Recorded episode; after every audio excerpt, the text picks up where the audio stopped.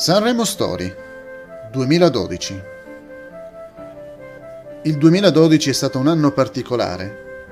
Grazie alla grande pubblicità fatta sulla RAI da Roberto Giacobbo, molti avevano paura che quello del 2012 sarebbe stato l'ultimo festival. Invece, la cosiddetta profezia Maya non si adempì. Comunque, dopo quell'anno, Gianni Morandi non è più tornato come conduttore, anche se ci ha riprovato durante il biennio baglioniano. Gianni Morandi fu accompagnato da Rocco Papaleo tutte le sere e Ivana Mrazova dalla seconda serata. In mancanza di una co-conduttrice donna la prima serata, la Mrazava stava male, tornarono le due co-conduttrici del 2011. Questa edizione è stata storica per la presenza di due importanti cantautori italiani, uno del nord e l'altro del sud, Adriano Celentano e Lucio Dalla, il quale morì una decina di giorni dopo il festival. L'edizione 2012 fu vinta dalle donne. Infatti, i primi quattro posti furono coperti da donne. La vincitrice fu Emma con Non è l'inferno. Al secondo posto troviamo Arisa con La notte. Arisa ricevette il premio della Sala Stampa Radio e TV categoria artisti. Noemi arrivò terza con Sono solo parole.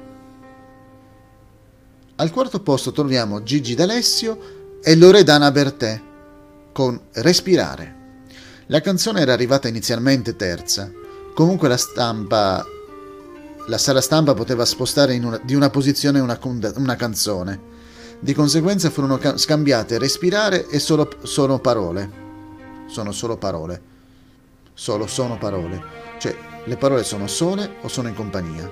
Sono solo parole. Quinto posto, Pier Davide Carona e Lucio Dalla, Nani.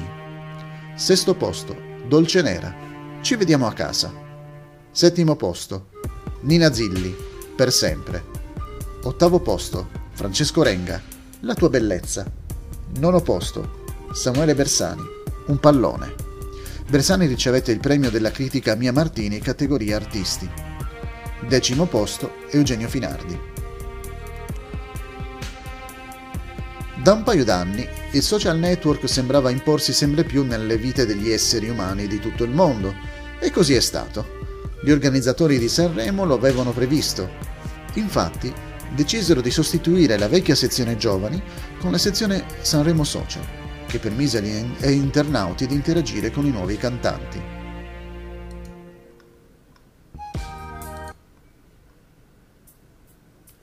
Il vincitore di questa sezione fu Alessandro Casillo con È vero che ci sei, seguito da Io sempre voglia con Incredibile.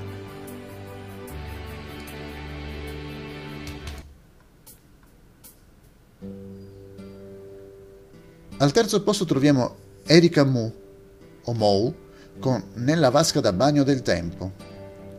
Mou ricevette il premio della critica Mia Martini categoria Sanremo Social e il premio della Sala Stampa Radio TV categoria Sanremo Social.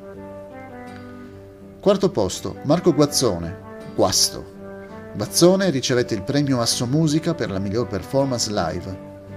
Sei degli otto partecipanti furono scelti tramite un concorso che si tenne online, Saremo Social Day, la sfida. Per la prima volta, durante la terza serata, anche a degli ospiti stranieri fu consegnato un premio che parteciparono a una mini sfida. Si tratta di Marlene Kunz e Patti Smith che cantarono Impressioni di settembre in coppia.